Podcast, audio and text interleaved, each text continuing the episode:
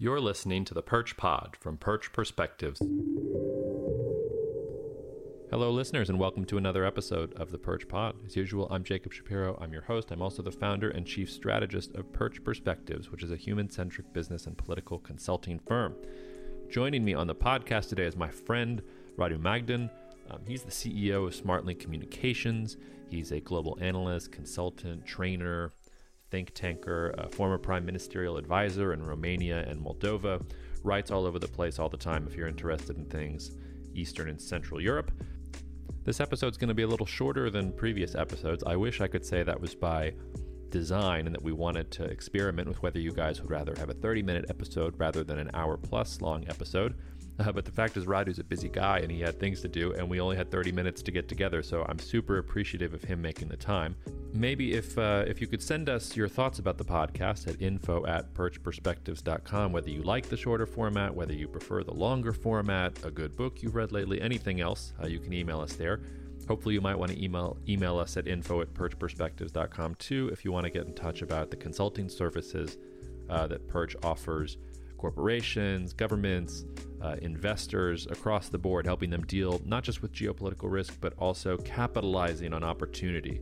Uh, not being so reactive to everything that's always happening in the world, but getting ahead of it, knowing what's going to happen, knowing what the issues are ahead of time, and planning so that you're not caught flat footed. On that note, just two little things that are on my radar here. Uh, it's Wednesday, February 24th. This podcast will be appearing in about a week and a half. Uh, but two things I just wanted to talk about real briefly before we dive into the conversation with Radu. Uh, the first is that this week was a big week in Brazil.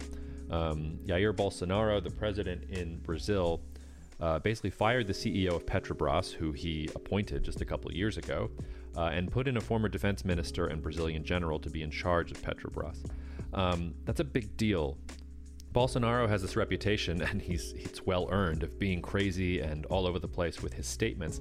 Uh, but he's been fairly cautious about what he says about Petrobras, which is Brazil's state-owned uh, state-owned oil major, for those of you who don't know, um, and has always sought to to show that he's not going to interfere in Petrobras's actual pricing or any of its daily operations. Um, he was the one who appointed the previous CEO, in part because um, that person was for privatization and for deregulation and all these sorts of free market things that Bolsonaro talks about all the time. I think we're seeing a shift though, because Bolsonaro's poll numbers are finally starting to go down, and I think they're going down uh, because the Brazilian government has been talking about um, going back on cash handouts to help folks with COVID 19. They might also be going back towards handouts because of the negative backlash there, and also because 2022 is not that far away, as crazy as that is to say, and he's got elections coming up. And he doesn't want to meet the same fate as previous Brazilian presidents who just got shown the door. I think the point here, no matter what happens with Petrobras in the next two weeks, probably the stock price will recover and everybody will try to make it seem like things have gone back to normal. They're already trying to do that in Brazil right now. The bigger issue here is I think we're going to move from Bolsonaro as this sort of free market crusader to Bolsonaro as the populist that he really is deep in his bones, the populist that was able to garner enough political support in Brazil to become the president and wants to have another tie, uh, another go at it. Um, I think Brazil politics in Brazil is going to look a lot different uh, as Bolsonaro makes that shift from governing with those free market ideological principles in the ether to you know what is actually going to increase political support at the polls. Those are the, the pitfalls of democracy. It cuts both ways. Um, the second thing is that there was a report about a week ago now in the Financial Times that talked about China um, restricting the export of rare earths, rare earth elements, um, to various countries in the world, especially the United States. Um, and this set off sort of a fire alarm of different folks who were saying that China wanted to use its leverage unfairly against the United States. And I just think that that media narrative is wrong. And I said this in the Perch Perspective newsletter, but if you if you aren't a subscriber to the newsletter or didn't get to didn't get a chance to read it, my point on this is my general point about China all the time. Um, a lot of external observers attribute Chinese behavior to, I don't know, like a, a desire for world domination, or that there's something inherently broken or even evil about the Chinese political system. Uh, in some sense, those are questions above my pay grade, but I think a lot of what happens in China and a lot of what determines China's behavior is what's happening inside China not China wanting to take over the world, not any of the stuff that gets talked about most often. It gets talked about because that's a good, easy headline. It's much less sexy to say, hey, China is actually consuming more rare earths itself, and it has also made it a priority to improve the environment. And refining rare earth is actually it's a really destructive process for the environment and for climate. Um, and the combination of those two things means that China wants to keep the, the rare earths that it's mining for itself and not to export them abroad. So that's less about punishing anyone and less about using it for leverage and more about China becoming more technologically advanced, caring more about the environment and climate on a domestic basis, and thinking about how to be more self reliant when it comes to its supply chains when it can be. Um, those nuances are really, really important when you're thinking about risk, when you're thinking about supply chains, because a country that is dealing with a lack of supply is going to behave much differently than a country that is thinking it is threatened from a national security basis or a country that is trying to be ambitious and spread its power or its influence throughout the world. This is also the point where I should point out that rare earths, it's a terrible name because rare earths are not rare. They're all over the place. The problem is it's just it's really costly and environmentally destructive to refine them. And that's why you're seeing different countries because they're worried about um, the instability of supply from China are investing uh, in making sure they have domestic supply. The United States did this back in the late two, 2000s, early 2010s, um, and there was actually a little bubble um, in some companies that were mining and refining rare earths in the United States, only for it to collapse because the Chinese started exporting again and drove the price down. Uh, you've seen the United States invest money in domestic production of rare earths now. You've seen this in countries throughout the world. Australia also has a lot of rare earths and refining capability. So, again, this is one of these stories where supply chains are shifting, supply is shifting, and you're seeing the marketplace adjust to that. And if you just focus on these headlines about China taking over the world or China clashing with the United States, you actually miss all the forces and the substructure that are causing these blips that we're seeing on the top of the wave. Um, so that's just a very, very small example, but it's the sort of analysis that we do all the time. Um, we separate the noise from what's actually going on and we give clients and sometimes listeners and readers of the newsletter that perspective of what we think is actually driving market conditions or actually driving behavior at the government, state, or even corporate level. Okay, that's probably quite enough for me. Check us out at perchperspectives.com. Sign up for the newsletter, leave a review on the podcast, share it with your friends, write to us at info at perchperspectives.com, and enjoy the conversation. Cheers. Take care.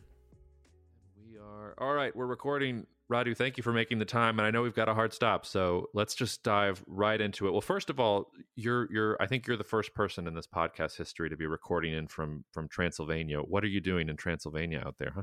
Uh, I'm doing business. Uh, I'm I'm Marine. I'm um, based in Bucharest, but Transylvania is part of my soul. Also because I have a maternal grandmother from uh, from this region.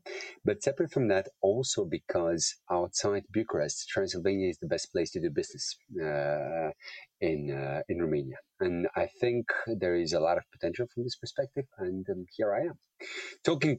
It's true, geopolitics, not business with you, but nonetheless, it's it's a good place to to do a pod from. Well, and I'm my whole career is built on the idea that geopolitics does affect business, and uh, there's not. Well, I'm sure there are other. I won't say it's the most obvious case, but uh, Romania has a front row seat for this. I mean, you guys are are right in the middle of a lot of different things going on the well I, I, guess i'll throw it over to you. I mean one of the things we talked about um, before getting on this podcast was just sort of the idea of great power competition. Um, how are you feeling as a romanian about what's going on in the eu what's going on in relations with russia china the us just kind of what, what's the 30000 foot view? Here's how i feel right now it's it's a pretty it's a pretty dynamic environment. I think that uh, from a lot of perspectives, a lot of the people, not only Romania but also across the world, in a way, miss the '90s. Uh, you know, uh, and not necessarily for the pop music, you know, or for the charts and MTV and so on. Although we we did get some lovely imports back in the '90s, which changed our mindset for the better, you know. But I would simply say that the '90s were much simpler uh, for us, the 90s were also a transition, but it was, uh, you know, which uh, for specifically for Romania, which uh, bared fruits in the 2000s by us joining the EU and NATO, NATO first uh, and uh, then the EU. but for the moment, I would say, like a lot of other countries in Eastern Europe, ourselves are actively curious to see what will happen in the months to come. Uh, it doesn't mean that we're passive. Uh, like everybody across the world, we're pretty much busy vaccinating people you know? uh, with all the procedural delight mm-hmm. Uh, and all the conspiracy theories uh, at, the, at the same time in parallel. I think that for Romania and other countries in Eastern Europe, we have been hit less than uh, on the economic front. And I think also speaking of this curiosity about what the future holds is linked to the fact that, okay, we witnessed in the past few years great power competition. And for us, uh, this is interesting from a dual perspective. First, because we have a strong relationship with the US, which we plan to keep as long as you plan to keep it as well. Uh, you know, and uh, separate from that, we're also part of the EU, uh, which means uh, which means that it's in a way you have a dual mindset. Uh, uh, you want to be, you know, you you're really a big fan of the transatlantic relationship as a Romanian or as a Pole or or other countries in the region. At the same time, you understand that the world is increasingly complex. So let's just say, from this perspective, uh, we really did salute the fact that America is back. At the same time, America, like Europe, like other countries, um, great powers, you know, middle powers, aspiring powers, you know, all of us for the moment are, on the one hand, busy with enough problems at home, on the health front, on the economic front. And perhaps I would also say we may be witnessing a different kind of competition in the next few months and years recovery competition. How fast are we actually recovering? Who's the first to recover? Uh, are we going to score points out of the recovery? Yeah? Because, like in each crisis, you know, there is opportunity, but boy, there are also a big. Co- there's a lot of, uh, uh, I say, a cocktail of crisis facing us in the months and years to come.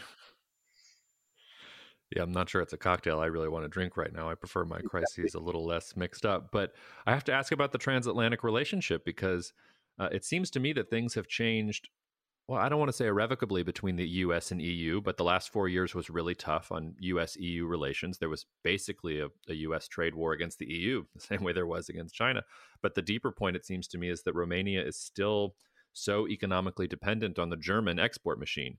And it might it might be so that Poland and Romania are still happy about their relationships with the US, but it seems to me that everything that's coming out of Berlin, everything that's coming out of Paris, is that the EU needs to be not sep- not uh, not break the transatlantic relationship, but needs to be self sufficient, needs to be sovereign, needs to be thinking in terms of how it handles its own things and not relying on the U.S. or anybody else. So, do you feel like Romania is more on the Poland side, which still is gung ho about the U.S. strategic relationship because of concerns about Russia, or is Romania more about you know, seeing the prevailing winds coming out of Germany and making sure Romania is part of whatever the EU is doing to move forward to address these cocktails that you're talking about? I think uh, what history has taught us, you know, particularly as Romanians, uh, we had the privilege of being at the crossroads of three empires. Uh, our Polish allies have had the joys of periodically dealing with two empires, you know, who periodically met on their soil, unfortunately. You know, uh, we had, for example, we had the Ottoman Empire, we had the Russian um, uh, Empire, you know, and we had the Austro-Hungarian Empire. So uh, in our case, and you can also see that in our provinces, you know, the I wouldn't necessarily call them disparities, but the nuances, some of the differences, and, and so on, has also taught us this time as a unitary uh, state to be increasingly flexible and agile. And I would I would say from this perspective, uh, Romanians are mostly tactical. Uh, so uh, there is no doubt about it. On the security side, there is there is nobody, and, and by this I mean no state, you know, or no other entity, uh, alliance, whatever you want to call it, which. Um, from our perspective, matches our U.S. Uh, strategic partnership. So these things are here to stay. At the same time, I would like to put uh, something on your radar and on the radar of, of the people who are listening to us. I think that also on the economic front, although if you count the numbers, and when I say the numbers, I mean data released by our national bank uh, last uh, last autumn, uh, um, we have seen a certain change in, in charts in the sense that one of the, I think one of the complaints that which sometimes is being done in Eastern Europe is the fact that uh, U.S. economic presence is not as strong as it should be or, or is, it could be.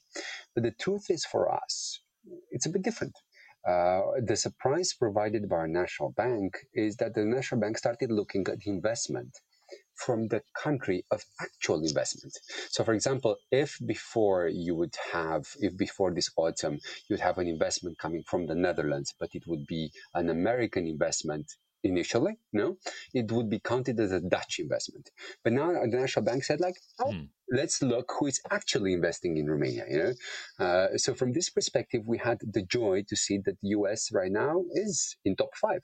It's number five. It could grow further. You know, top four is Europe, Germany in this order: Germany, Austria, France, and Italy.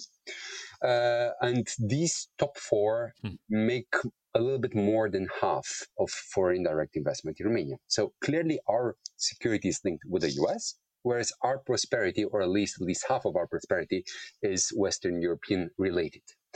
Um, mostly on the car uh, side, although there is a famous brand uh, managed by Romania and France, which is called Dacia, you know, uh, part of the Renault group. But it's true that in terms of, let's say, exports and supply chain, I would say we're mostly part of the German chain. Uh, of course, we're going to be facing sooner or later in the months to come, depending on decisions in headquarters, you know, um, in Germany, in northern Italy, you know, in France, in Austria. If there's going to be cuts around the regional supply chain, um, we're going to have to, you know, take the cuts as well. Like the Slovaks will have to do it, you know, like the Hungarians will have to do it, Bulgarians or anybody else on this chain. I think that what's really, really relevant in the months to come is how much do we mitigate risks and how much do we go for a concept for which I'm actively advocating via op-eds and not only, namely a global Romania. A global Romania is not, let's say, a major middle power, you know, uh, or uh, you know, like a Pinky and the Brain. What do we do today? We do global domination via Romanian exports, you know. no need for that, you know. But global Romania means, I would say, a revamped national energy in the sense of let's do business. It's complicated times, but nonetheless, we're flexible people. We have a very liberal-minded, uh, let's say, business uh, environment. We have had this very successful anti-corruption fight in Romania compared with other countries in the region, and I think this is something which would be saluted in, a, in an increasingly complex world, including by our allies in the U.S. and in Western Europe. Of course, like you mentioned from the very beginning, we're starting to be divergent, uh, primarily divergent in between, let's say, in the US and Western Europe. And from this perspective, I would like to say something. You know, the past four years have been difficult in the transatlantic relationship, but I think they also gave us the opportunity to, in a way, set aside beyond mutual blame games some of the hypocrisies in international relations. Because the truth is, some countries want to do business with Russia. let's admit it you know? Uh, and uh, of course if if from this perspective uh, it, it, makes good sense to do business with russia. They they have the cheap natural gas. I mean, yeah and from this makes sense. in a way it was uh, easier with a president who seemed more turbulent on the other side of the Atlantic, because this way yourself, you did not really have to justify any kind of uh, loss in terms of moral high ground, Why do we talk with the Russians or with, or with the Chinese or, or somebody else. So I think with with the Biden administration, this is somehow bound to change in the sense that we may be returning to not necessarily a more conventional moral high ground kind of transatlantic uh, uh, mutual uh, transatlantic um, policy. But nonetheless, I think that even Western Europe will have to be a little bit more attentive. And now it's also an issue of blinking. And I, I don't mean blinking, you know, but but blinking. You know, who blinks first? You know, in case uh, both the U.S. and Western Europe are serious about this transatlantic relationship, I think it's going to be a great four years or even more. In case we, we just want to, we're just waiting for who makes the first mistake, then I think this is not going to be more productive. And yes, we are on the path to so called sovereignty. Mm-hmm. Well, let, us get down to some brass tacks then. What what do you think about Nord Stream two? Um, it's it seems like the U.S. I mean, the U.S. isn't happy about it, but the Biden administration seems to be taking a more pragmatic approach. I see the Poles are not happy about it, and some others in, in Europe are not happy about it. But what is your view of of Nord Stream 2 and what the US should be doing. What is the appropriate role for the US in regards to Nord Stream 2? Is that a European issue and the US should get out of the way? Or is the US concerns about creating that dependence on Russia a real one and a threat to security, not just for the US, but for countries in the region? Um, I don't want to do. In, there's there's a joke in Romania about uh, about um, a very wise reply from the rabbi. You know, who says like you are right and you are right. You know, and somebody says like, but but rabbi, both they can't be right. You know, and the rabbi said like, yeah, you are both. Uh, you're also right. You know, uh, and from this perspective, let me let me uh, become myself a little bit of a rabbi and explain myself subsequently. Um, as an um, mm-hmm. as an analyst, before having uh, done consultancy work in big politics, Romania, Moldova, the wider region, after having understand, uh, understood more things in Brussels, my instinct would have been it's not okay for European uh, energy security. Uh, and bilateral deals should not, you know, uh, flaunt uh, any kind of, you know, arrangements at the continental level, which are not necessarily, you know, may be useful at the bilateral level, but for sure for us as a club are not useful. I say this why? Because after having worked in big power politics, I understand the idea of energy management. And I don't mean, you know, gas by energy management. I mean simply as a president, as a prime minister, as a country, at a certain moment in time, you have only, no matter the resources, no matter how important the country, including the US, who still remains country number one you know, uh, there's a certain amount of energy that you have to pick up fights. Simply the, the problems which we have both at home and abroad to deal with are so complex that at a certain moment in time, you simply can't manage everyone. And if for the moment, strategically, in the US, you're looking at China, perhaps at least for the moment, you know, you don't want to start a Russia front, you know, at least not not publicly, uh, you know, until you're stronger back at home, and then together with allies, you know, you can both mitigate risks and perhaps do a wider coalition. So I think from the perspective of energy management, this project will go further.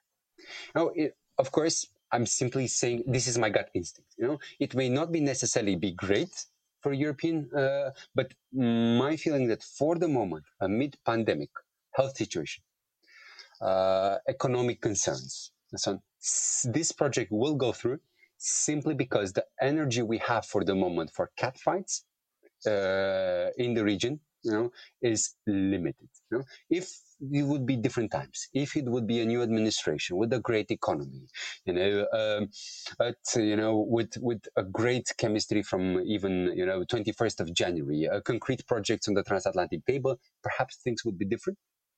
But I think that's mostly wishful thinking. For the moment, everybody's in a way flirting with everybody again, and it's beautiful. We see the smiles. You know, we, we saw Munich, and it, it's beautiful to see. You know, both America is back, and the the Western European and Eastern European enjoyment. But beyond niceties, let us see what happens concretely in the months to come. And I think this is going to be the real test. As a Romanian, I would say let's do what's right for the club. Yeah. As a realpolitik analyst, I'm a bit reticent, and I think that its energy management is pretty low. Yeah, and you know the country that is most threatened by Nord Stream two, I think, is Ukraine. Um, they're the ones that really get screwed in this whole scenario, and they've been screwed for a while now, sort of caught between um, these two great powers. But I guess the the question I would throw back at you then is, you know, I don't think Nord Stream two is the red line. I don't think Navalny is the red line. Obviously, I mean the EU sanctioned four officials. That was basically like doing nothing. Um, is there a red line at which your realpolitik analyst person would shift and say, okay, if Russia does this, n- now we're outside of pragmatic. Now we need some kind of real response to say, hey, Russia, like, d- don't go beyond this particular point. Do you have even a red line of that conceptualized, or do you think Russia's not even going to push, that Russia's going to stay where it is?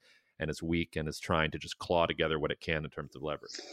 Um, looking at the Russians, you know, like they're looking at us for quite a few centuries, you know, and we're looking at them for quite a few centuries. I would say that um, the moment they are nervous, they're becoming even more nervous, or they're active. Uh, they're acting uh, even more nervous because, from their perspective, you can't really show weakness in a crisis moment. So they will uh, they will play even stronger simply because they believe, uh, you know, that uh, in case they they they're, be, they're becoming more rational, that would be a sign of weakness.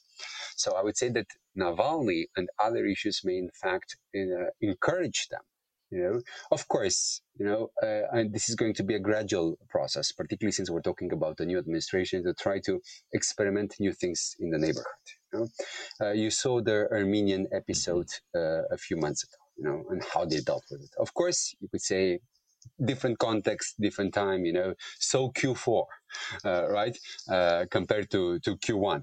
But nonetheless, I would say, speaking of red lines, that making Eastern Ukraine, for example, hot again, uh, you know, uh, and, and, not frozen, you know, that would be a red line for everybody. Um, so hopefully that will not happen. I think that for the moment, what Russia wants to do is what uh, Lukashenko managed to do. I saw, I think, a declaration yesterday or two days ago from the um, one of the most powerful uh, ladies of the moment, you know, from uh, from Belarus, who essentially said, uh, "We were defeated." Uh, you know, um, by Lukashenko de facto. And, uh, and I think that what the Russians are hoping is a silence moment after Navalny, and then things go back to normal you know, and then we modify the constitution uh, uh, for the hundredth times in the in the past 20 years, and then we prolong a mandate till uh, uh Star Trek, uh, president till 2084 or or whatever, and so on. So I, I think they're hoping to get back to business. I'm not sure they want to provoke Biden thing, since I think in their own assessments, for, it's a, a moment in which America has to do at the same time energy management at home and at the same time can't show weakness on values abroad, which is a very interesting position. So I think the, yeah. the Russians will be will be bold, but not too bold. Have you um have you been watching that that uh, I think it's on Netflix that show Occupied mm-hmm. the the the Norwegian the Norwegian I think yeah the yeah. Russians come in. Have you been watching this? Yes, yes, yeah. at least two or three episodes. Yeah, I'm I'm a season in. We'll, we'll have to have you come back on and talk about it afterwards because that that show is sort of a lesson in how the world I think sees Russia and sort of cuts to some of the things that you were talking about. All right, but let's not let's not make the the folks in Moscow too happy and talk only about them. Yeah. Um, the other big issue, if you're global Romania, then you have to be thinking about is China. And I mean, China's a long ways away from Romania. Unlike a lot of countries, like Chinese trade is not that big of a deal for Romania right now. It's you, it's not in the top five in, in investment. It is a big deal for Germany. Germany's expecting to get export growth to China, and that's going to reverberate throughout Romania. But how do you think about China? Is that really just open for business sort of thing, or is it a similar thing where issues in Xinjiang are really going to matter, or issues of Chinese Russian cooperation are going to feel threatening from a Romanian perspective? How do you how do you walk through that line? If you're turning back the clock a little bit and we're becoming uh, Kissingerian, you know, and we're we're looking back in the in the 70s. Back in the 70s, we used to have not a good one, but a great relationship with the Chinese. Uh, of course, back then we were not part of NATO, right? We were part of the Eastern Bloc, not necessarily by our will. And uh, the dictator who back then was uh, was the president of Romania was kind of a player in geopolitics, and he tried to position himself as an intermediary and as a leader of the non-aligned at the same time. So Romania back then was in a way doing what Hungary is sometimes trying to do right now, being part this time of EU and NATO, trying to be part of one bloc while playing uh, financially and with other and trade and other relationship with other players. In the Hungarian case, Russia and China. Right. For. Romania, is different. First of all, because our economic exposure in terms of investments is mostly Western European. Uh, plus, uh, speaking of top, uh, top five American, what we do have with China is a big deficit, a big trade deficit um, it does it's it's i'm not sure we even started brainstorming in the past few years on how can we close the deficit in the sense that what could we sell more back you know? And this this is where eventually the chinese could have some leverage in bilateral relationship but we're not actively exploring that. I think that romania even more sometimes than poland whether we're talking about nuclear power plants huawei 5g or other topics i would say that um, essentially we've been playing almost 100% with America on a lot of issues, including uh, uh, uh, at the European level. It doesn't mean, nonetheless, that the smallest of the biggest or the biggest of the smallest, which we are right now after Brexit, we're country number six in the EU, you know, such a country can prevent a CAI you know, the, the trade agreement which was sealed under the German EU presidency, right? Of course, bigger countries with a bigger mm-hmm. say, bigger traction uh, got their way. You know? Uh, so I think we were constructive. We don't have the economic, um, except for this let's say, uh, unbalanced trade relationship. We don't really have a big economic exposure as regards China. Uh, but at the same time, compared with other neighbors of ours, I would say we haven't managed yet. And I hope that, speaking of global, Romania will be smarter in the next few months. Uh, we'll be trying to do more with the Japanese, more with the South Koreans, more with the Indians, perhaps, you know, or, or other countries around the world where um, by the way, you know, this is one of the biggest open secrets around the world. In fact, there is money in crisis and people are willing, you know, to, you know, do even more mergers and acquisitions, to place even more money strategically. And yes, and this is one of your team specialties. Speaking of supply chains, people are rethinking their supply chains, including as regards as regards Asia, right? So from this perspective, we could be beneficiaries, but I think the Romanian lesson, and perhaps not only for Romania but also for other countries, is that in the next few months, we really need to get better together politics, business, and I would say diplomacy. Uh, because uh, mm-hmm. whether, whether we like it or not, we live in a complicated world in which um, it's no longer about the simple shake of hands. Okay, we did a lot of favors. We're a very constructive country to a lot of people, you know, you know, but at the end of the day, what does it mean in terms of investment? You know, uh, what can we do more? So I would say from this perspective, um, a partnership nudged uh, uh, by the US and East Asian allies could be a way forward on investment also in Romania, particularly since this year we're supposed to sign a strategic partnership also with Japan. But let's see. Hmm. Yeah, no, I, I agree with all that. Um, I know that you've got to get out of here soon. So, last thing before we uh, let you get back to cutting deals in Transylvania, um, the w- the country we haven't really mentioned, or you sort of alluded to it earlier, is Turkey.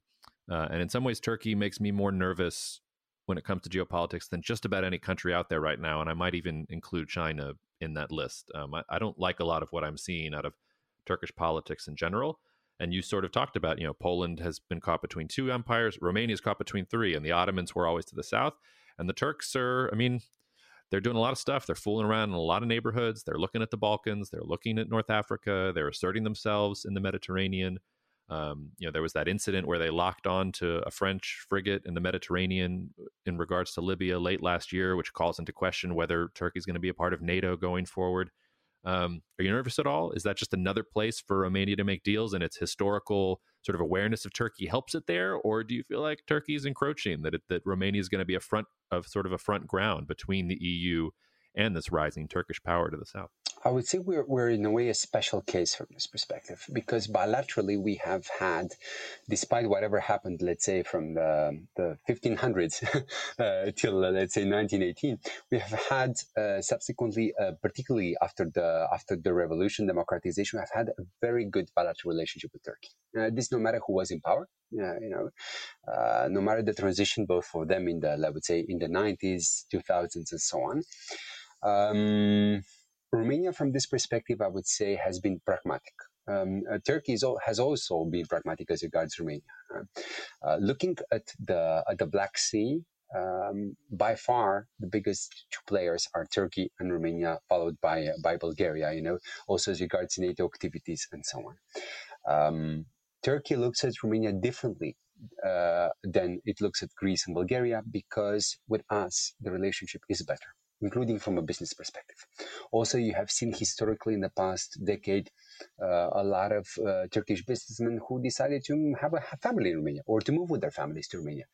Uh, it's an open country. A lot of people are coming from from Western Europe, uh, you know, from around the world, but also from Turkey. And from this perspective, we have seen uh, growth in, in trade and and uh, and not only. Could we be a player in the sense of some kind of a middleman you know or a middlewoman if we're Romania you know uh, from uh, from this perspective? We could be you know um, but it's also about uh, the willingness of our bigger brothers uh, and sisters you know. If we're talking EU Germany has a great relationship with Turkey uh, you know, France, not necessarily, you know, and this is also for historic reasons. Also because looking at Turkey's neighbors, there, there are very strong minorities in France as well who are uh, very active lobbyists.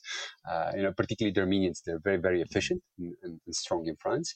And, um, I would say, but as regards America, for the moment, I think America can have a direct line with uh, with Ankara. You know, even without Romania or or or let's say Hungary or Poland or any, anybody else.